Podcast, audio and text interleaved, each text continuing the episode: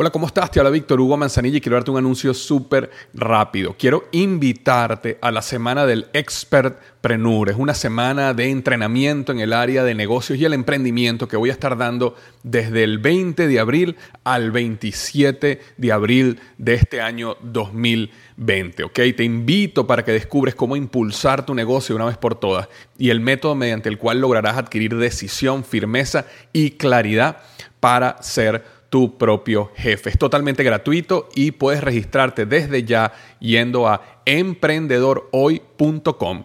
Emprendedorhoy.com. Semana del Expertpreneur. Te invito www.emprendedorhoy.com. Hola, ¿qué tal? Te habla Víctor Hugo Manzanilla y quiero darte la bienvenida al podcast Liderazgo Hoy. Yo soy el autor de los bestsellers Despierta tu héroe interior y tu momento es ahora Actualmente soy CEO de Salarius LTD y vengo de más de 15 años de carrera en empresas Fortune 500 en las áreas de mercadeo, negocios y logística. Este es mi podcast, este es tu podcast, donde vamos a discutir sobre desarrollo personal, liderazgo y emprendimiento. Si quieres cambiar tu vida, si quieres crecer, si quieres aprender y lograr tus objetivos, pues prepárate, porque los mejores días de tu vida están al frente de ti.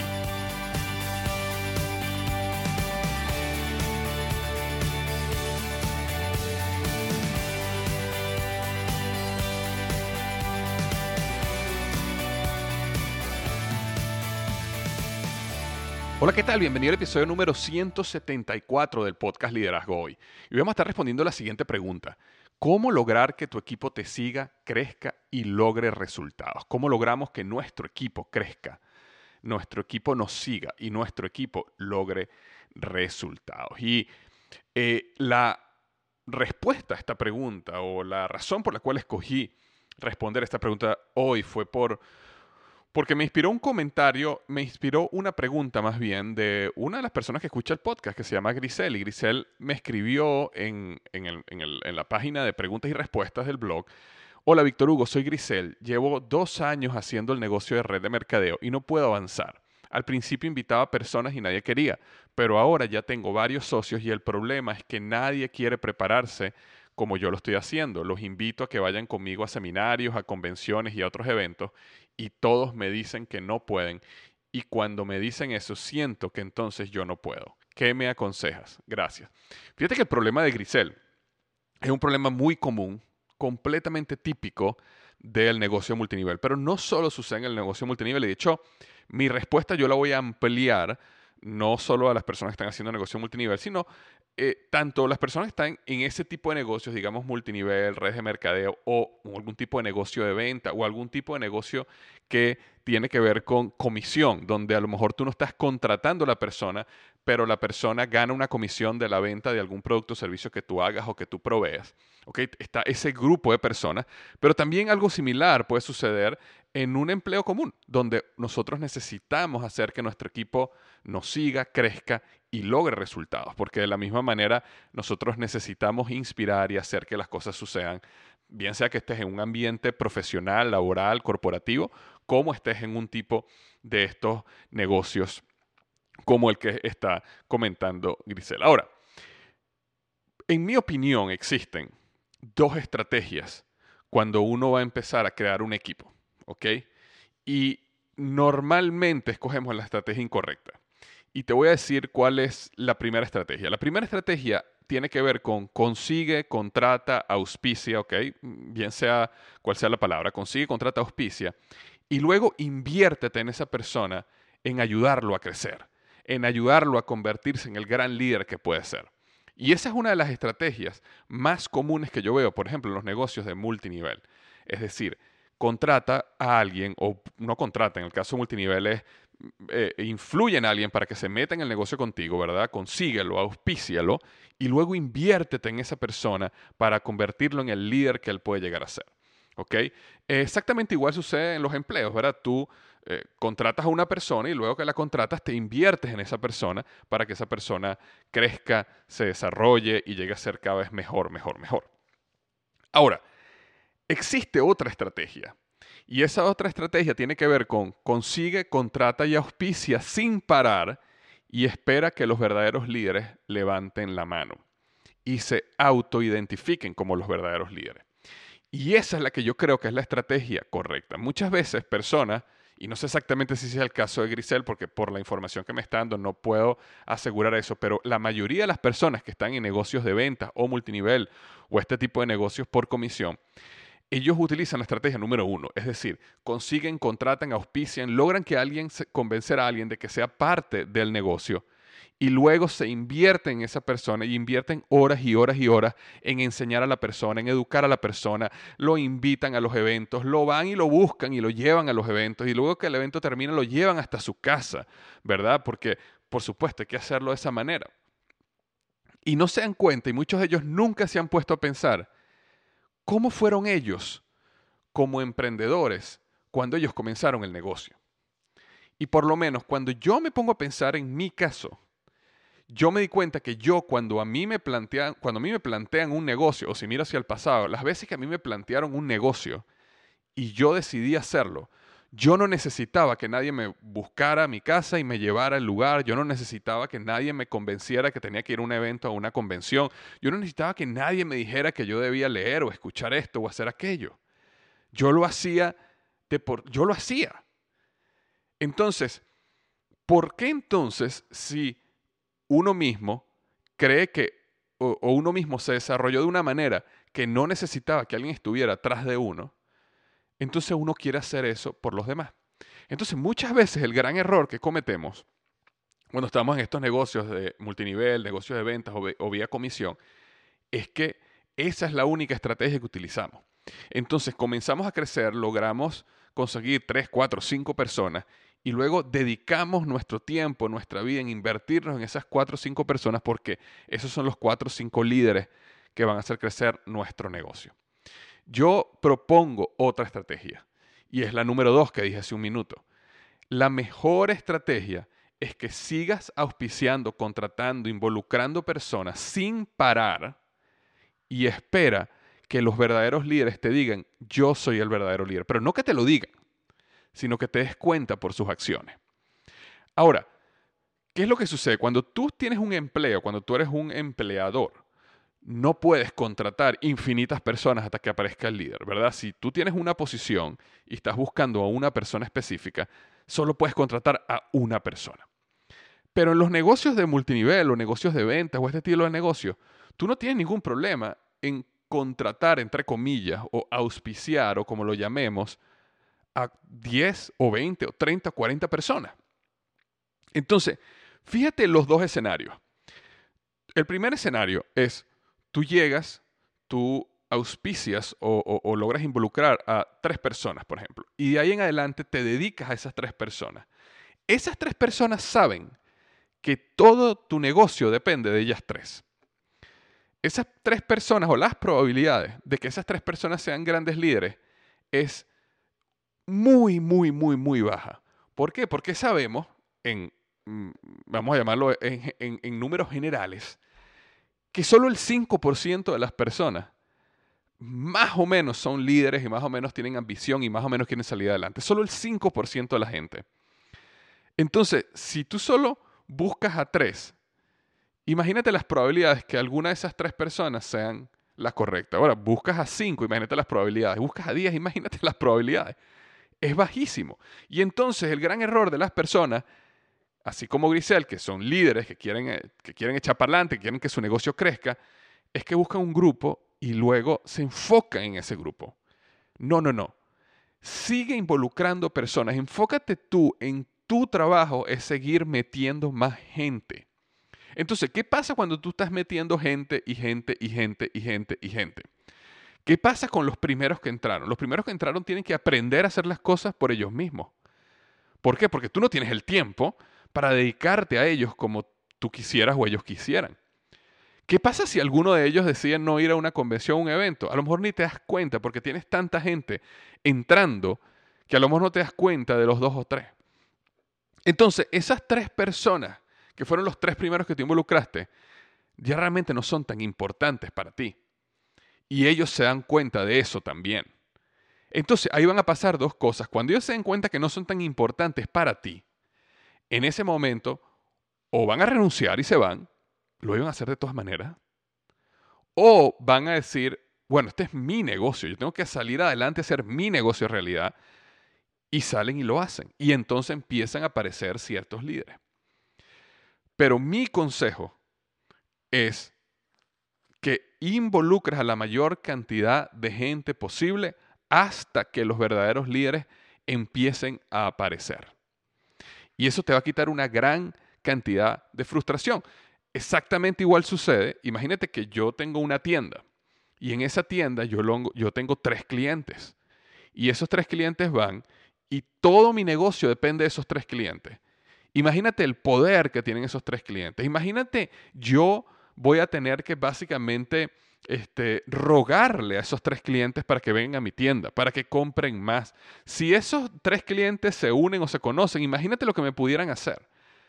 No solo eso, sino que cuando uno de esos tres clientes llegue y me diga, mira, no, yo no quiero pagar eso, yo solo voy a pagar, voy a pagar 25% menos, yo tengo que hacerlo.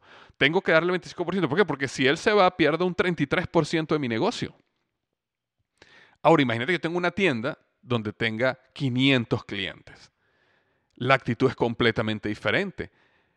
El poder lo tengo yo, no lo tienen los demás. Y entonces tú puedes crear, realmente crear un negocio donde dentro de tus valores, tus principios, por supuesto, un negocio justo, pero donde tú no estás dependiendo de uno, dos o tres clientes. Entonces, ¿por qué vas a crear un negocio multinivel dependiendo de uno, dos o tres? Y yo sé que muchas veces la gente habla de que no, que el negocio tiene que tener cierta profundidad y que tiene que tener... Está bien, yo no, no, no tengo problema con eso, pero los líderes aparecen, los líderes aparecen, los líderes no se construyen como tú crees que se construyen. Ahora, Voy a hacer un paréntesis acá. Por supuesto que los líderes se construyen, pero el líder, ese campeón que tú estás buscando o campeona, tiene que tener una madera de líder, ¿ok? Que va a aparecer por sí sola. Y ahí cuando tú la veas por resultados, no porque te dice, no porque dice yo voy a ser el mejor, no porque, no, no, por los resultados que da, entonces ahí con ese sí vale la pena invertir tiempo y con ese sí vale la pena ayudarlos a crecer. Ahora, va a haber un grupo de esas personas que ahorita no son líderes, pero lo van a hacer mañana, lo van a hacer dentro de un año, lo van a hacer dentro de seis meses. Cuando esas personas muestren su liderazgo, entonces sí vamos a invertir tiempo en ellas, sí vamos a ayudarlos, sí vamos a estar ahí pero las personas tienen que primero dar resultados. Entonces, básicamente, lo que yo quiero decir aquí, específicamente hablando a las personas que tienen negocio multinivel, negocio de evento, negocio tipo comisión, es que tú necesitas seguir involucrando más gente, más gente, más gente, más gente, constantemente. Y espera a que los grandes campeones o campeonas levanten la mano y ellos mismos aparezcan. Y eso es lo que va a suceder. Ellos mismos van a aparecer, ellos mismos van a crecer por sí solos. Y ahí tú sí vas a poder invertir tu tiempo en ayudar a pulirlos, a mejorarlos, a cambiarlos, a llevarlos al nuevo nivel. Pero entonces ahí no vas a estar frustrado o frustrada, ahí no vas a estar sintiendo que no puedes, ahí vas a saber, vas a, vas a sentirte que tienes control de tu negocio. ¿Por qué? Porque si yo tengo un negocio de multinivel y yo tengo 10, 20, 30, 40 frontales o personas en mi primera línea de auspicio, yo tengo muchísimo más control de mi negocio y de mis resultados que si yo tengo dos. Y de esos 30, 40 de la línea frontal que yo tengo, es probable, ¿ok? Por estadística, que aparezcan dos buenos. Pueden hasta aparecer tres buenos. Asumiendo esta estadística general del 95% de la gente no va a hacer nada por su vida, solo 5% lo va a hacer.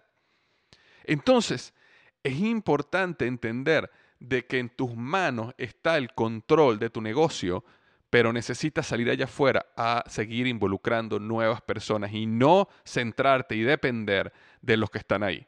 Yo no vengo aquí a ayudar a los demás a que se conviertan en grandes líderes. Yo vengo aquí a involucrar tanta gente hasta que aparezcan los que tienen la madera de líder y ahí entonces ya sí me involucro y los ayudo. ¿Pero por qué? Porque ellos me mostraron con resultados primero, con resultados primero, que ellos eran los campeones que dijeron que iban a ser. Ahora, ¿qué pasa en una empresa? En una empresa es diferente, porque en una empresa, como comenté hace unos minutos, tú no puedes contratar 40 personas para ver cuál es el gran líder tú solo puedes contratar a una. Entonces, yo básicamente en una empresa tengo una filosofía, que la filosofía o la manera de pensar es la siguiente. Sé lento para contratar y rápido para despedir. ¿Y cómo es eso, Víctor? ¿Cómo que rápido para despedir? Sí, rápido para despedir. Ahora, empecemos por lo primero. Sé lento para contratar. El gran error que cometemos a veces nosotros como gerentes es que contratamos a la persona rápido porque tenemos una necesidad. Pero no hay nada peor que contratar a la persona incorrecta. Porque nuevamente, estadísticamente, el 95% de la gente no va a ser suficientemente buena. Tú estás buscando ese 5%, tú estás buscando ese gran líder. Entonces, el proceso de conseguir ese gran líder lo tienes que hacer antes de contratar. Entonces, de la misma manera como yo le decía a Grisel, que tiene que salir allá afuera a auspiciar nuevos y nuevos y nuevos frontales o nuevos en su primera línea de auspicio para crecer, uno como, como gerente de un negocio necesita salir allá afuera y buscar y entrevistar y entrevistar y entrevistar y entrevistar y entrevistar hasta que uno se sienta convencido que uno tiene ese líder en la mano. Nunca cometas el error de decir, bueno, necesito a alguien y de estos cuatro, ella o él es lo mejor que hay. No, tú no quieres, tú no quieres lo mejor que hay entre cuatro Tú quieres lo mejor que hay. Y para eso tienes que pagar el precio de buscarlo. Porque es muchísimo mejor que, que, que te esperes uno, dos, tres, cuatro, hasta seis meses para conseguir a alguien, pero que consigas el correcto, a que contrates a alguien en dos semanas, pero era la persona incorrecta. Yo he tenido la oportunidad en mi vida de trabajar con equipos que yo llamaría de alto desempeño, personas que eran estrellas todas. De hecho, eh, eh, en mi última posición, cuando estaba en, Office Depot, yo tenía en mi equipo, algo me pasó que nunca me había pasado antes. Todos eran estrellas, todos eran grandes estrellas. Y de hecho, ni siquiera puedo yo eh, darme la, gloria por esa situación, porque de hecho, a mí me pusieron en ese equipo, en, en uno de los cambios organizacionales que hubo, eh, a mí me pusieron a cargo de todo el mercadeo de, retail, de, las tiendas, de las 1400 tiendas de Office Depot. Y cuando me pusieron ahí, ya había un equipo debajo de mí que, digamos, la persona que estaba antes que yo había contratado o había creado o había eh, educado. Y entonces simplemente me pusieron ahí. Y esto era un equipo de alto desempeño. Todos eran una maravilla. Y no te imaginas la paz mental que yo sentía cuando yo sabía que todo estaba funcionando, que todo estaba andando, que el criterio de estas personas eran buenos y que yo pude entonces enfocarme en ayudarlos a ellos a llegar al siguiente nivel. ¿Ok? Porque los que eran analistas, yo los ayudé a pensar como analistas senior. Los que eran analistas senior, los ayudé a crecer y a pensar como un manager y los que eran gerentes. Y los que eran gerentes los ayudé a pensar como gerentes senior. ¿ok? Y de hecho, un par de ellos logré ascenderlos a niveles de gerente senior y uno a nivel de gerente. ¿Por qué? Porque los ayudé. Entonces, mi enfoque, como ya el equipo era una estrella, mi enfoque era, ok, ¿cómo, cómo yo hago? Tú eres una estrella como analista. ¿Cómo hago yo ahorita para llevarte a ser una estrella como analista senior? ¿O cómo hago yo para llevarte a ser una estrella como gerente? Porque todavía no tienes las habilidades de gerente. Y ese era realmente mi trabajo como líder. Pero ya ellos eran una estrella. Sin embargo, me había pasado antes que andaba con equipos donde sí habían estrellas, pero la gran mayoría no lo eran.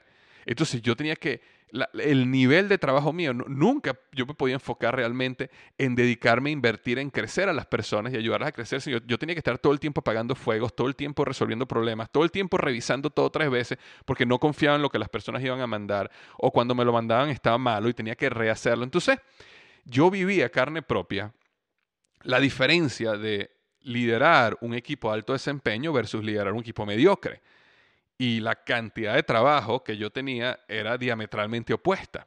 Entonces yo aprendí en esa lección de que es mejor esperar y conseguir el candidato correcto que acelerar una decisión y conseguir a alguien que a lo mejor es mediocre. Es un riesgo demasiado grande. Entonces, cuando yo hablo sé lento en contratar, es justamente espérate el tiempo que sea necesario hasta que tú sientas que la persona es la correcta. ¿Y cómo sabes tú que la persona es la correcta? Nunca lo vas a saber al 100%, pero vas a sentir que hay una conexión, vas a sentir que la persona entiende el negocio, vas a sentir que hay una, un consenso a lo mejor entre todas las personas que le han estado entrevistando, eh, conecta con lo que sería su pasado, su currículum, tiene pasión. Eh, eh, no quiero hacer este podcast específicamente cómo contratar, de hecho en mi programa Emprendedor University tengo una clase completa, un módulo completo que enseña cómo contratar a las personas. Eh, pero aquí quiero decir que sé lento para contratar, pero también sé rápido para despedir. ¿Y qué me refiero con esto?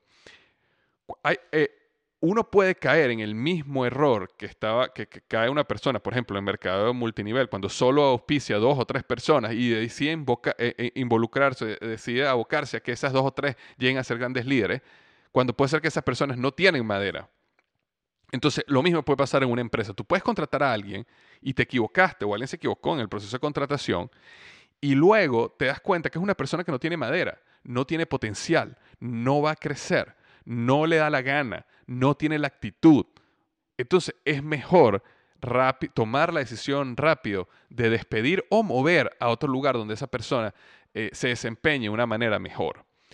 Eh, una, una, una de las experiencias que tuve, y esta gracias a Dios no fue por carne propia, sino uno de mis mejores amigos, que él era un líder de una organización, eh, de, de, un grupo importante de personas, y eh, la organización en general era bien mediocre, había, había un gran número de personas que eran de mediocre para abajo. Y durante un año yo fui testigo como mi amigo, con, un corazón que tiene, que no le cabe en el pecho, tratando de ayudar a estas personas y, tratando de educarlas y tratando de, que llegaran a ser mejores y entendieran que hay cosas que no se deberían hacer. Y entonces su negocio no dio resultado durante un mes, dos meses, tres meses. Al año, cuando él fue a revisar sus resultados con su manager, que era un vicepresidente, y no estaba entregando resultados, una de las cosas que él le dice es que, mira, uno de los problemas que yo tengo es que tengo una gran parte de mi equipo que, no es bueno, que es mediocre, y los he tratado de ayudar, pero no pueden, no, no, no llegan. Y entonces, en ese momento, su vicepresidente le dijo, tú me estás diciendo a mí que tú tenías un año y tú no hiciste nada al respecto. Tú tienes el mismo equipo desde hace un año y no diste resultado. Entonces el problema eres tú. Y eso, cuando, cuando él llegó eh, frustrado por ese comentario y me lo contó, yo aprendí de ese comentario de que cuando tú estás en una empresa, tú tienes que dar resultado. Y tú tienes que tener un equipo que da resultado. Entonces, si una persona no tiene la actitud, no compró la visión, no es parte, no es mejor salir de esa persona que tratar de invertir horas y horas y horas de tu vida tratando de que esa persona cambie. Porque la verdad es que la mayoría de las personas no cambian. ¿ok? Las únicas personas que cambian son las personas que quieren cambiar. Y eso es verdad no solo en los empleos, no solo en los negocios tipo multinivel o, negocios de venta, sino también en las relaciones, en los matrimonios. Las personas solo cambian las personas que tienen un profundo deseo de cambiar. La gran mayoría de las personas nunca va a cambiar. No importa lo que trates, no importa lo que lo empujes, no importa lo que le digas, no importa cuántos libros le des, las personas no van a cambiar, la mayoría. Entonces, por supuesto, si tú tienes una persona que no está llegando a la talla, pero está tratando de crecer, se está esforzando, tiene una pasión, eso es diferente. Yo no estoy hablando de ese grupo de personas, estoy hablando de las personas que tú te das cuenta que no quieren cambiar, que simplemente ahí están y ahí se quieren quedar. Entonces es mejor sacarla. Es mejor, si estás en una organización grande, a lo mejor puedes preguntarle, ¿existe algún otro departamento donde tú quieras ir y te pueda ayudar a moverte? Pero si no existe esa situación, es mejor salir de la persona rápido, es mejor eh, eh, asumir la pérdida y buscar, comenzar a contratar una persona diferente. Ahora, tres puntos importantes para que tu equipo logre resultados, bien sea que es en una empresa o bien sea que es un tipo de negocio multinivel. La número uno es que tú como líder necesitas recompensar el resultado y no el esfuerzo. Y muchas veces nosotros como líderes estamos recompensando el esfuerzo. Es decir, oye, yo quiero, eh, te ganaste un premio porque, oye, yo he visto todo lo que has trabajado, te has quedado hasta tarde durante dos semanas y has estado forzando, te has trabajado el fin de semana y por eso te ganaste este bono o este premio. No, no, ¿por qué no? Porque tú no quieres recompensar esfuerzo, tú quieres recompensar resultado. Es diferente si tú recompensas a una persona porque logró su meta, porque superó su meta. Ahí es completamente diferente. Eh, cuando uno recompensa el esfuerzo, empieza a transformar a la organización en una organización que se va a volver una organización ocupada, ¿ok? Para recibir recompensa. Mientras que si tú recompensas el resultado, la organización se va a enfocar en dar resultados. Y la realidad es que a mí no me importa si la gente de mi equipo trabaja seis horas al día, trabaja ocho, trabaja diez, siempre y cuando los resultados sean magníficos. Yo al final lo que quiero es resultado. Entonces siempre enfócate en los resultados. Que si tú estás en una organización de multinivel y la persona tuvo que hacer un esfuerzo grandísimo para poder hacer esto o aquello, para poder llegar a la convención, eh, todos tenemos que hacerlo, todos tenemos una, una, una, un, precio que hay que pagar, eso no es lo que uno tiene que recompensar. Ahora, si esa persona llegó al, a algún nivel eh, eh, de los que la compañía celebra, entonces ahí sí hay que recompensar. ¿Por qué? Porque no simplemente fue el esfuerzo, fue que la persona logró los resultados. Y tú quieres que siempre la gente esté pensando en resultados, porque la mente es muy... Este, es brillante para conseguir maneras de llegar a lo que la recompensa le va a dar. Y tú no quieres personas que entonces estén todo el tiempo ocupadas pero no estén avanzando. Tú quieres personas que estén todo el tiempo avanzando. Y eso lo logras recompensando el resultado no el esfuerzo. Lo otro es darle espacio, el número dos, darle espacio a las personas para crecer y empújalos a volar. Y esto viene, esto tiene que ver con cuando tú estás encima de las personas porque te quieres invertir en ellos para ayudarlos a crecer, te puedes convertir en un papá o una mamá que tan, sobreprotege al hijo tanto que al final crea un bueno para nada. Entonces tú necesitas que las personas se, golpeen, fallen, aprendan a hacer las cosas, busquen una solución, porque tú estás al final construyendo líderes. Y si tú quieres construir líderes, tú necesitas dejarlos que ellos busquen también soluciones. Entonces, ¿qué, qué, es lo bonito? ¿Cómo sucede esto realmente cuando estamos hablando del caso inicial de Grisel? Cuando Grisel está constantemente involucrando, auspiciando nuevas personas, las personas que están atrás, que ya ella auspició, eh, eh, están solas un poco, ¿verdad? Están un poco solas. ¿Por qué están un poco solas? Porque Grisel está allá afuera auspiciando nueva gente para su negocio. Y esas personas están solas y necesitan aprender. Y ese proceso de aprender es bueno. Entonces, cuando, digo solo, no me refiero a que es completamente abandonada. Tú le vas a dar las herramientas, tú le vas a dar los conocimientos básicos, pero la persona necesita salir allá afuera hacer las cosas. Y entonces, a medida que te das cuenta quiénes son los que de verdad salen a hacer las cosas, quiénes son los que buscan dar resultados, quiénes son los que asumieron, este es mi negocio, este no es el negocio de Grisel. Este, eh, mi negocio no va a crecer porque Grisel dijo, mi negocio va a crecer porque yo hago que las cosas pasen. Entonces, las personas que empiezan a pensar así, esos son los que empiezan a levantar la mano donde a lo mejor en el futuro, a medida que den resultados, sí te puedes empezar a involucrar mucho más invertir tu tiempo en ellos, en que crezcan. Y la número tres es, necesitas trabajar significativamente más que ellos. Cuando tú estás, bien sea en tu empresa o bien sea en un negocio tipo multinivel, el gran error es que después que empezamos a involucrar personas o creamos el equipo, entonces a partir de ahí nosotros somos coaches ya nosotros no estamos saliendo allá afuera a hacer las cosas, sino ahora nosotros somos el coach. Yo te voy a explicar a ti cómo se hacen las cosas, yo te voy a ayudar, yo te voy a llevar, yo voy a estar haciendo todas estas tareas administrativas. No, no, no, no. Tú necesitas trabajar significativamente más que tu gente. Tú necesitas enfocarte más que tu gente. Tu, tu, gente en tu negocio, en tu, en tu, en tu eh, trabajo, si, te van a ver a ti como ese modelo y siempre van a ser menos de lo que tú haces. Entonces, si tú cambias de ser un ejecutor a ser ahora un coach, entonces, ¿qué es lo que ellos van a hacer? Ah, yo tampoco voy a ejecutar, ahora yo también voy a ser coach de mi gente. Y al final lo que estás creando es una organización de coaches. Y los coaches no dan resultados. ¿ok? Lo que tú necesitas son gente que salga a vender, o gente que salga a llamar, o gente que salga a vender sus productos, o sea lo que sea en tu empresa, que salgan allá afuera y hagan lo que tengan que hacer para lograr los resultados de negocio. Entonces, bueno, espero que eh, mi respuesta a esta pregunta te haya ayudado a entender que cuando tú vas a crear un negocio, tú necesitas salir allá afuera y bien sea involucrar a muchísima gente hasta que los verdaderos líderes aparezcan o si no puedes hacer eso, dedicar el tiempo para conseguir mediante entrevistas a cuál es esa persona superestrella que tú realmente quieres como parte del equipo. Luego tienes que dejarlo pasar por el camino duro, tienes que dejarlo crecer a través de la experiencia y luego, luego de eso es que puedes entonces decir, ok, si esta persona me demostró que es un gran líder, entonces ahora yo sí voy a invertir mis horas de tiempo, mi sabiduría, todo lo que tengo, mi dinero, mis recursos, en ayudarlo a él a crecer y llegar al siguiente nivel, ¿ok? Este, bueno, esa era la pregunta más importante y principal de este podcast. Sin embargo, tengo eh, creo que un par de preguntas más que quisiera aprovechar de mencionar. La Teresa Escobar me dejó la siguiente. Hola Víctor, eh, en primer lugar reciba mis más saludos, eh, mis más cordiales saludos. Mi pregunta es la siguiente. Yo empiezo a hacer un proyecto con muchas ganas de hacer y con ánimo, pero de repente, con el paso del tiempo, como que empiezo a desanimarme o a veces hay personas negativas que me empiezan a inculcar cosas negativas este, y me jalan hacia atrás. Al respecto a este tema, yo quisiera que me brindaras unos consejos. ¿Qué debo hacer?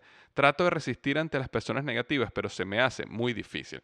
Ok, esa pregunta de Teresa tiene dos partes. La primera parte tiene que ver con, eh, empiezo a ser algo muy entusiasmado, con ánimo y de repente eh, me desanimo. Y específicamente en ese punto, el, el podcast pasado, es decir, el 173, que hablaba de cómo llevar las cosas hasta el final y no dejarlas por la mitad, te va a ayudar Teresa específicamente en responder la pregunta de cómo termino lo que comienzo, cómo hago para no desanimarme a la mitad. Ahora, si hay una segunda parte de la pregunta que sí quiero responder hoy, que tiene que ver con las personas negativas. Y eh, quiero hacer énfasis hoy en el poder de las relaciones. Tú necesitas, es imperativo que tú minimices las relaciones de las personas que no te agregan valor y maximices las relaciones que sí te agregan valor. Ahora, cuando digo que no te agregan valor, no solo me refiero a las negativas, sino también hay personas que no te agregan valor. Existen personas que simplemente son lo que yo llamaría em, bla. Es decir, no, no es que son negativas, pero son personas que no tienen mayor aspiración en la vida, no tienen ningún tema nuevo que conversar, simplemente están existiendo. Entonces, tenemos dos grupos de personas de ese lado. Tenemos los negativos negativos, los que te dicen que tú no sirves, los que se ríen de tu negocio, los que siempre están viendo noticias y el mundo se va a acabar y, esto no tiene futuro, ¿verdad? Y también están después los, los bla, los que no te agregan ningún tipo de valor. Bueno, ambos necesitas minimizarlos. ¿Por qué necesitas minimizarlos? Y te voy a explicar eso cuando te explique cuál es el segundo grupo. Existe un segundo grupo de personas que son las personas que siempre están progresando, que siempre están eh, creciendo, que son personas que son mejores que tú en una o muchas áreas de tu vida. ¿Ok? No necesariamente estas personas son mejores que tú en todas las áreas de tu vida, aunque puede ser que sí, pero al menos son bastante mejores que tú en algún área de tu vida. Entonces, ¿qué es lo que pasa? Nosotros tenemos una autoimagen y nuestra autoimagen es básicamente cómo nos percibimos a nosotros mismos. Y esa autoimagen está bien integrada en nuestro sistema nervioso. Y esa autoimagen es como un termostato. Y un termostato, como yo lo he explicado antes en el podcast, básicamente es, un, es una herramienta, un equipo, que lo que hace es que mantiene la temperatura, digamos, de una casa a la temperatura que tú deseas. Entonces, si tú colocas tu temperatura de tu casa en 25 grados centígrados y de repente empieza a nevar y empieza el frío y la casa empieza a bajar a 25, 24, 23, 22, cuando a lo mejor llega a 22 se prende la calefacción y hace que la temperatura de la casa vuelva otra vez a 25. Y exactamente lo mismo sucede al revés. Si de repente el sol está pegando y la temperatura empieza a subir 25, 26, 27, cuando llega a 27, se prenden los aires acondicionados y hace que la casa vuelva otra vez a 25. Ahora, ¿qué pasa con la autoimagen? La autoimagen es como un termostato también. Y digamos que tú tienes una autoimagen que dice, por dar un ejemplo, yo soy una persona que gana, ¿ok? 10 mil dólares al año. 10 mil dólares al año. O digamos 20 mil dólares al año. Yo soy una persona que gana 20 mil dólares al año. Entonces, cuando tú te asocias con personas, digamos, de, digamos los bla o los negativos, que normalmente eh, ganan igual o menos que tú, y simplemente por hacer el ejemplo financiero, tú, tú, lo que empieza a pasar es que esa dinámica hace que tu termostato empiece a moverse cada vez hacia abajo. O sea, si antes tu temperatura era 25 grados centígrados, como te estás asociando con estas personas, ahora tu temperatura es 24 y ahora es 23 y ahora es 22. ¿Por qué? Porque son personas que su ambición es baja, no están interesados en más cosas en la vida, invierten su tiempo en cosas banales. Ahora, ¿qué pasa cuando tú te asocias con una persona que gana, si tú ganas 20 mil, esta persona gana 50 mil? Entonces, cuando tú te asocias con una persona que gana 50 mil, el nivel de conversación, las cosas que hace, sus experiencias, las cosas que tiene, te llevan a ti a que tu termostato empiece a subir. Entonces ya no es 25, ahora es 26 lo que tú quieres. Y entonces cuando tu termostato empieza a subir, toda tu mente y tu subconsciente empieza a buscar oportunidades para poder llegar a esa nueva temperatura. Y eso es lo interesante. Entonces, digamos que tú te reúnes, para no utilizar otra vez el ejemplo eh, financiero, tú te reúnes con un grupo de hombres, por ejemplo, digamos tú eres hombre y te reúnes con un grupo de hombres, donde todo ese grupo de hombres todo el tiempo está burlándose de sus respectivas esposas y este, eh, tratando de conquistar mujeres, eh, digamos, jóvenes, aunque la mayoría de ellos está casado. Entonces, ¿qué es lo que pasa? Cuando tú empiezas a unirte con él, a lo mejor en este momento a ti te parece que eso es incorrecto, pero cuando tú te empiezas a unir con ellos y te ríes de alguno de sus chistes, porque naturalmente dan risa, eh, empieza poco a poco tu termostato a mover, entonces ya tú empiezas a pasar una persona donde inicialmente eso era, eh, eh, era, no era aceptable y ahora estás en una conversación donde todo es acerca de lo malo de las esposas. ¿Y qué empieza a pasar en el subconsciente? Ahora tú empiezas a levantar los radares para empezar a ver todas las cosas malas de tu esposa. Y entonces cosas que a lo mejor ella hacía antes, que no te afectaban tanto o no las veías como malas, ahora las ves como malas. Y si seguimos más aún y sigues asociándote más y más y más con un grupo de personas así, entonces puedes llegar a pensar inclusive de que eh, tratar de darle un piropo a una mujer, eh, tratar de eh, salir con una mujer, tratar de acostarte con una mujer en, cuando tú estás casado es bueno o no tiene ningún problema. ¿Por qué? Porque tu termostato se empezó a mover en esa dirección. Versus si tú te empiezas a asociar con personas que respetan a sus respectivas parejas. ¿Ok? Y no necesariamente tiene que ser el hombre, exactamente igual sucede con la mujer. Hay mujeres que se reúnen con grupos de mujeres que todo el tiempo están hablando mal de sus respectivos maridos. Ahora, tú te reúnes con un grupo de mujeres que están todo el tiempo hablando bien de sus maridos, admirando a sus esposos. Eh, tú empiezas a ver cosas que antes no veías de tu esposo que ahora son buenas porque ahora las empiezas a ver de esa manera. Y eso sucede con cualquier área de la vida. La salud, exactamente igual tú te empiezas a reunir con personas que son saludables y te vas a dar cuenta que te motivan más a comer sano, te motivan más a hacer ejercicio, te, motivan más a tener una eh, vida saludable y tu termostato se empieza a mover cada vez más a un punto donde tu vida, tu nuevo nivel de vida, tu nuevo estándar ahora es mucho mejor versus las personas que no les importa su salud sino que les importa es nada más este momento, vamos a comernos algo ahorita, vamos a, no importa lo que pase mañana, ahorita vamos a disfrutar. Y, esa, y eso es lo que empieza a suceder en el poder de las relaciones, específicamente con tu auto, autoimagen. También empieza a suceder algo con eh, eh, la manera como tú te comunicas. ¿Y qué pasa? Cuando tú eres una persona que eh, te asocias con personas que son mejores que tú, tú empiezas a tener un nivel de, conversación diferente que después te das cuenta que no puedes tener con personas que, son, eh, que están a un nivel inferior que tú.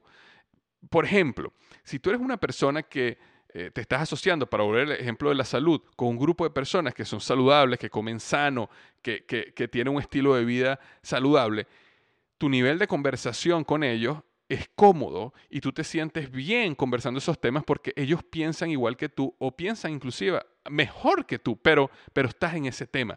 Cuando tú te empiezas a asociar con tus amigos viejos, que lo único que les importa es comerse dos pizzas, tomarse siete cervezas eh, todos los días y no les importa su salud, tú empiezas a contarle tus experiencias eh, comiendo saludable y te das cuenta que, que a los pocos minutos, primero ya no hay conexión y segundo, te empiezas a sentir mal y ellos empiezan a sentir mal por lo que tú estás haciendo, entonces tú automáticamente reduces la conversación y evitas ese tipo de conversación y te empiezas nuevamente a acostumbrar a ese, a ese diferente nivel de vida y empiezas otra vez a empujar tu termostato hacia, digamos, el lado más negativo.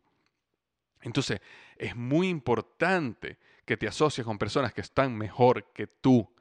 Eh, un, un punto importante en este caso es que muchas veces hablamos de salir a tocar tus sueños, salir a acostumbrarte a tus sueños es sumamente importante y es un ejercicio que es importante que hagas. ¿Por qué es importante acostumbrarte a tu sueño? Porque mueve el termostato en la dirección que tú quieres llegar. Si tú eres una persona, por ejemplo, que soñó y sueña con tener un BMW, por dar un ejemplo, entonces ve y montate en uno ve a una de las ventas de carros y montate y ve una vez al mes y montate. Y si tienes un amigo que tiene uno, dile que te lo preste o por lo menos sal con él y que él lo maneje y disfrútalo. ¿Por qué? Porque lo que tú quieres es que tu mente, tu ser se acostumbre a que ese es lo normal. Tú no quieres que tu mente y tu cerebro piense que eso es solo para la gente, un grupo de personas que no eres tú. Porque recuerda lo que hemos hablado, tu subconsciente siempre va a buscar hacer realidad lo que tú crees que es verdad. Y si tú crees que tener un BMW es para otro grupo de personas, no para ti, entonces nunca vas a tener uno. Y, me simplemente estoy dando este ejemplo del BMW porque es sencillo dar ejemplos cuando hablamos de cosas monetarias, pero ese ejemplo también puedes hacerlo con cualquier otra área de tu vida. Si, por ejemplo, tú quieres ser una persona que sea intelectualmente eh, sabia, que tenga sabiduría, que conozca, entonces empieza a involucrarte y a estar con personas que saben, que leen, que aprenden, empieza a escuchar programas de, de, de, podcast o programas en televisión que hablan de los temas que te ayudan a crecer, empieza a leer libros que te ayudan a crecer. Y cuando tú te empiezas a asociar con personas así, llega un momento donde te das cuenta que esas personas no son tan diferentes a ti. Y ese proceso donde tú te das cuenta que esas personas no son tan diferentes a ti es porque tu termostato se ha ido moviendo hacia ese lado donde tú quieres estar. Pero si tú quieres ser una persona con sabiduría, con conocimiento, con criterio, y siempre te reúnes con las personas que lo que hacen es ver las noticias, hablar negativo de todo, todo el tiempo, o, peor aún, viendo mm, información banales de celebridades, superestrellas, lo que sea, entonces, ¿qué va a pasar? Tus termostatos se mueven hacia el lado negativo y ahí sí que tu mente dice, no, yo no, yo no soy una persona de esa que yo quisiera ser. Entonces, es sumamente importante escoger las relaciones que tú tienes. Y es sumamente importante que simplifiques tu mundo de relaciones. Y simplificar tu mundo de relaciones significa que va a haber personas que vas a tener que decirle que no. Hay muchas veces que yo tengo que decirle que no a reuniones. Me invitan a un sitio y le digo, oye, no puedo, tengo otro compromiso ya. Y la verdad es que no solo que no tengo otro compromiso, probablemente sí tengo otro compromiso, pero es que no quiero estar con ese grupo de personas. ¿Por qué? Porque son sumamente negativos, porque todo el tiempo están hablando temas que a mí no me interesan, porque me he dado cuenta que cuando estoy con ellos no me agregan ningún tipo de valor y no existe ninguna conexión que sea suficientemente interesante para que yo salga mejor y ellos salgan mejor de la interacción que estamos teniendo. Mientras que existen otras personas que cuando yo estoy con ellos, me río igual, echo broma igual, hacemos, pero al final siempre hay un crecimiento, un desarrollo, algo que me lleva a mí a ser un mejor ser humano y a ellos también. Bien sea simplemente por el hecho que me inspiran a ser mejor, a vivir mejor, a ser más saludable, a ser más culto, a ser más exitoso financieramente, a tener un negocio mejor manejado, sea lo que sea, pero te inspiran porque son personas que han llegado allá y son personas que son mejores que yo en esas áreas. Y entonces una de las cosas más importantes que yo creo que como emprendedor, como profesional, como ser humano tienes que hacer es escoger tus relaciones. Entonces, eh, para cerrar, Teresa, eh, las personas negativas simplemente tienes que eliminarlas de tu vida. Eliminarlas, y yo sé que hay muchos casos que no puedes eliminarlas eh, físicamente porque son parte de tu familia, son primos, son cuñados, son, pero tú sí puedes minimizar el contacto que tienes con esas personas y busca reemplazarlo con personas que te inspiren, que sean mejor que tú, que te muestren ese mundo que tú todavía no has visto. Y la última pregunta del día de hoy, ¿ok? Viene de Perla Posada. Y Perla me dejó una pregunta súper larga, eh, donde, bueno, me agradecía y también me hablaba un poco del contexto de las preguntas. No voy a leerla toda, sino voy a ir directamente a las preguntas, porque creo que es el área donde te puede ayudar a ti específicamente que estás escuchando el podcast. Eh, la primera pregunta, de hecho, Perla deja varias preguntas, pero una de ellas que habla, ella habla de eh, que yo, yo he conversado que es importante tener un coach, pero que ella dice, ¿cómo yo hago para conseguir un coach que yo sepa que sea bueno? ¿Cómo yo, cómo yo eh, dónde está la credibilidad del servicio que ofrece un coach? Y ella está hablando específicamente que ella está comenzando con el tema del manejo de franquicias, pero no sabe sobre el tema del manejo de franquicias y quiere un coach que le ayude en esa área este, ¿cómo me aseguro que estoy contratando un coach de verdad?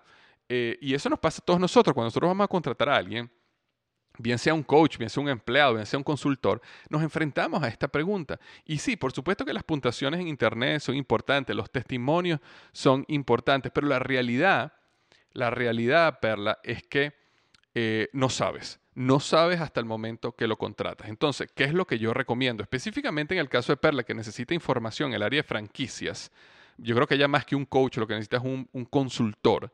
Cuando tú vas a contratar un consultor y cómo haces la investigación, la puedes hacer en LinkedIn y empezar a buscar en franquicias, expertos en franquicias, consultores en franquicias, y empiezas a buscar y empiezas a hacer tu lista y lo empiezas a entrevistar uno, a, uno, uno, por uno. Y empiezas a ver dónde hay conexión, empiezas a ver dónde hay información, empiezas a ver cuáles son generosos en la información que te están dando, empiezas a notar cuáles están tratando de engañarte, cuáles no confía. Y tú empiezas a desarrollar ese eh, digamos, ese gut en inglés, que en español sería como, eh, no, sé cómo, ahorita no me viene la palabra en español, pero es como ese sexto sentido de, de, cuál es la persona eh, correcta. Pero sin embargo, en el momento que lo vas a contratar, como no es un empleado, en este caso, lo mejor que puedes hacer es contratarlo mes a mes. Es decir, en, en el contrato, que tengas con la persona, tienes una cláusula de que con 30 días de, anticipación tú puedes eh, cancelar el contrato. Y eso te permite a ti comenzar con una persona, tener unas reuniones por unas semanas y darte cuenta si la persona de verdad te está agregando valor. Y si no, recuerda, eh, elimina rápido, eh, despide rápido y busca uno más. Pero nuevamente, así como hablaba en la primera pregunta, tómate el tiempo para investigar cuál es la persona correcta. Tómate el tiempo para investigar los testimonios que dicen otros de esa persona. Inclusive, después que tengas dos o tres que estás realmente interesado en, en contratar, pídele referencias personales y que ellos te den unas referencias y tú llamas a esas personas y habla con esas personas para entender qué dicen esas personas de él y cuáles son esas referencias y referencias específicamente de clientes de esa persona, ¿ok? No, no referencias, no que te dé el teléfono de su mamá o de su hermana, sino que te dé el teléfono de clientes que ellos han tenido. Y cuando llames a esos clientes, mm, obviamente te van a hablar bien de él, pero hazle preguntas un poco más profundas. Pregúntale, por ejemplo, en el caso de la franquicia, ¿cuándo, ¿cuándo tú estuviste en consultoría con él? ¿Cuáles eran las dudas que tuviste? ¿En qué te específicamente te ayudó? ¿Cuál es tu franquicia? ¿Qué tanto éxito estás teniendo en tu franquicia? Y entonces empieza nuevamente a enfocarte en resultados. Tú quieres saber los resultados que ese consultor o ese coach está dando en las personas y ahí es donde tienes que enfocarte. Otra de las preguntas que Perla comenta es que dice, este, siempre mencionas que estás recibiendo cursos eh, constantemente, pero de igual manera, eh, me encantaría que me dieras un tip para conseguir buenos cursos para crecimiento. Quiero comenzar pronto y por supuesto los tuyos son los primeros en la lista. Y gracias Perla por eh, querer decir que mis cursos son los primeros en la lista de lo que quieres hacer. Pero sin embargo, hablando de cursos, es muy importante entender cuando uno está trabajando, emprendiendo, haciendo lo que tu proyecto, ten cuidado que los cursos siempre sean por una necesidad específica que tú tienes para ayudar a tu proyecto a moverse adelante. Porque los cursos se pueden transformar en la excusa de no hacer lo que tienes que hacer por estar en un curso. Constantemente veo personas que dicen, no, voy a hacer este curso de emprendimiento porque yo quiero ser emprendedor. No, comienza emprendiendo y haz el curso mientras emprendes. Porque el mayor aprendizaje del emprendimiento no te lo va a dar un curso. Y te lo dice la persona que creó Emprendedor University. ¿Ok? Yo tengo un curso que se llama Emprendedor University. Pero me encantaría decirte, ¿te quieres convertir en un emprendedor mañana? Cómprame el curso y te vas a volver emprendedor. No, no, no. empieza a ser emprendedor. Y después Emprendedor University te puede ayudar en paralelo a aprender muchísimas cosas y acelerar o maximizar tus probabilidades de éxito, sí, pero necesitas comenzar a poner la acción tú sin los cursos. Entonces, cuando hablamos de cursos, es muy importante que los cursos sean algo que se agrega, que te apoya a la acción y no que lo estás utilizando como una excusa para no actuar. Ahora, cuando me dice un tip para conseguir buenos cursos, es exactamente igual que el tip para conseguir el coach. Es buscar y buscar y escuchar testimonios y entender cuál es el valor que me está dando este curso de verdad. ¿Qué es lo que la persona que está dando el curso está prometiendo? ¿Cuáles son los beneficios? Y por supuesto, ver los testimonios y las personas que están haciendo ese curso y qué resultados han tenido esa persona. Y la última pregunta del día es que habla Perla dice, en mi opinión, el networking es, una muy buena herramienta de apalancamiento profesional, pero pasa a veces, en el caso de las mujeres, que es difícil hacer networking con hombres. Eh, porque, este, ah, porque comienzan a incluir cierto coqueteo, por lo cual a veces me toca salirme por la tangente o tener cuidado de hacer networking. Y en ocasiones son contactos valiosos, pero tengo que perderlos porque es una situación incómoda. ¿Cómo manejo esta situación? Ok, esta es una situación eh, súper difícil para la mujer, sumamente difícil. Es una situación, aparte, profundamente triste, que las mujeres eh, tengan esta, esta situación donde una gran cantidad de hombres piensen que cualquier relación que tengan con una mujer de alguna manera tiene que terminar en un coqueteo, que de alguna manera tiene que terminar en una relación que va más allá simplemente de la relación profesional. Y eso es, una, es un problema que estamos viendo en todos lados, específicamente aquí en los Estados Unidos ha habido una gran eh, explosión por la gran cantidad de problemas que han sucedido de hombres sobrepasándose con las mujeres. Entonces, lo, primero que quiero decirte, eh, Perla, o cualquier persona, tú que me estás escuchando hoy, que, eres mujer y puedes sentirte de esa manera, es que eh, me es difícil ponerme en tus zapatos y no quiero de ninguna manera em, darte un consejo de algo que yo no he vivido, ¿ok? O, mejor dicho, me, siento, eso no es las palabras que quería decir, lo que quería decir es que me siento a veces que no soy la persona que podría darte ese consejo porque yo no he estado nunca en tus zapatos. Y a mí no me gusta hablar de algo que nunca he estado, que no he estado en los zapatos. Sin embargo, si puedo ser un poco empático a lo que tú estás sintiendo porque lo he visto en mi carrera profesional y lo he visto como otras mujeres lo han vivido y lo, y he visto cerca de mí. Y, lo primero que quiero decirte es que lamento muchísimo, ¿ok? Como hombre, decirte, lamento muchísimo que ese sea uno de los problemas más grandes que tiene la mujer en este momento, especialmente en una organización o en un mundo donde la gran mayoría de los líderes, eh, CEOs, vicepresidentes de las organizaciones son hombres. Yo estaba justamente hoy leyendo la lista de los 50 CEOs, eh, perdón, de los 100 CEOs más más importantes de los Estados Unidos, o del mundo, mejor dicho, los 100 CEO más importantes del mundo en la revista, en la Harvard Business Review, y de los 100 hay tres mujeres. Tres. Lo cual es completamente absurdo. ¿Ok? Pero ¿qué es lo que pasa? Para la mujer que está tratando de subir, escalar y crecer, eh, tiene que, juro, enfrentarse a situaciones como las que está hablando Perla. Y pasa constantemente. Entonces, yo sí creo que hay un movimiento para que las cosas empiecen a suceder mejor y mejor y mejor. Y, yo creo que estamos en un mejor camino para la mujer en ese aspecto. Sin embargo, para nada estamos donde deberíamos estar. Y es una situación triste y es una situación deplorable. Ahora, desde este punto de vista, donde nuevamente no estoy en tus zapatos, pero ¿qué consejo te puedo dar? Yo la manera como lo veo es que cuando tú vas a hacer networking, este, eh, similar a como hablaba al principio, tu network debe crecer con las personas que tú te sientes cómoda y que tú sientes que te respetan. Entonces, yo no creo que una persona que se sobrepasa o que coquetea contigo o que tiene otra intención, al final de la historia va a traer nada bueno. ¿Ok? Al final de la historia no creo que va a traer nada nuevo, nada bueno, perdón. Entonces yo creo que uno debe ser, o que tú deberías ser, em, un poco más tajante, en no un poco más tajante porque lo, has hecho, quiero decir que sea, que no tengas temor en ser tajante en que cuando tú empiezas a crear tu red de network, es decir, el grupo de personas que aunque tú te vas a reunir con cierta frecuencia, aunque tú vas a crear relaciones para que en el futuro esas personas, bueno, no solo sean mentores tuyos, sino también pueden abrirte puertas, te pueden hacer conexiones importantes, te ayuden a crecer tu carrera profesional. Es importante que esa red la construyas en base a las personas que tú confías plenamente.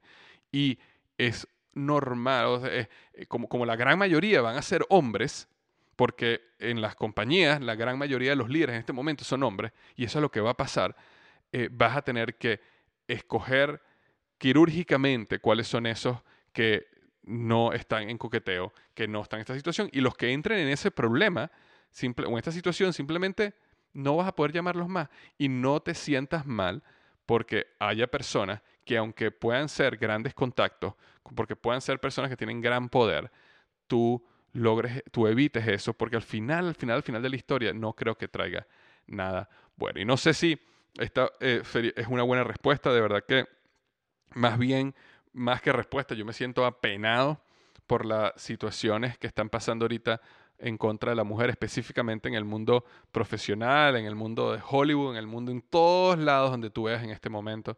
Es realmente triste esta situación, pero creo que dentro de la tristeza de la situación están haciendo un movimiento súper necesario.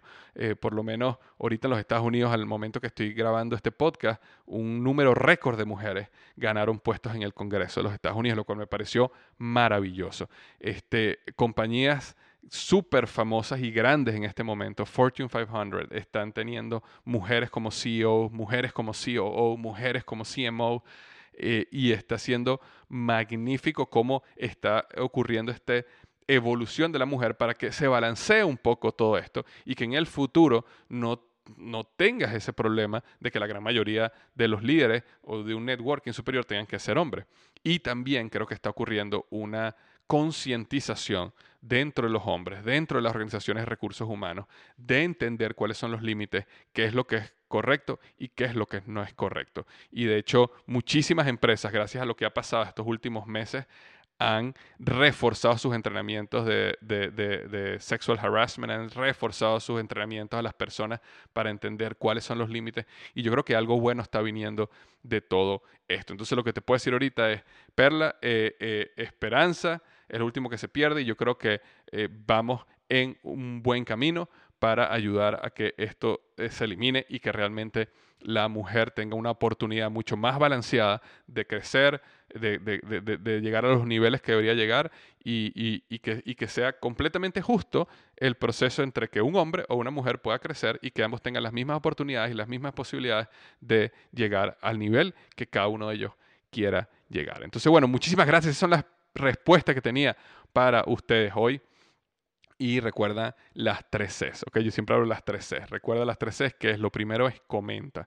Si tienes alguna opinión, si tienes eh, quieres decirme algo que, que, no dije, tienes algún punto que agregar, eh, algo que no te gustó, comenta, por favor comenta, únete a la conversación, no simplemente escuches, sino únete a la conversación eh, del, podcast. La número dos es comparte, ¿ok? Comparte este contenido. Estoy seguro que hay personas que tienen problemas para crecer sus equipos, que tienen problemas para desarrollar equipos, que tienen problemas para eh, realmente construir un equipo ganador. Y pueden escuchar este podcast, entonces simplemente comparte, bien sea por Facebook, Twitter, Instagram, sea cual sea la red social que tú utilizas, email, hasta de boca en boca simplemente de boca en boca. Boca en boca es la mejor eh, eh, manera de compartir. Y la número tres es crea. Crea algo para tu vida. No simplemente veas esto y digas, oye, qué bueno estuvo el podcast de hoy, aprendí mucho. No, es qué voy a aplicar desde ya de este podcast que escuché. Y pon un plan de acción y no, no tienes que aplicar 30 cosas, no tienes que aplicar todo el podcast. Con una cosa que escoges y decidas aplicarla hoy, tu vida empieza a cambiar paso a paso. Muchísimas gracias, te mando un gran abrazo y recuerda que los mejores días de tu vida están al frente de ti.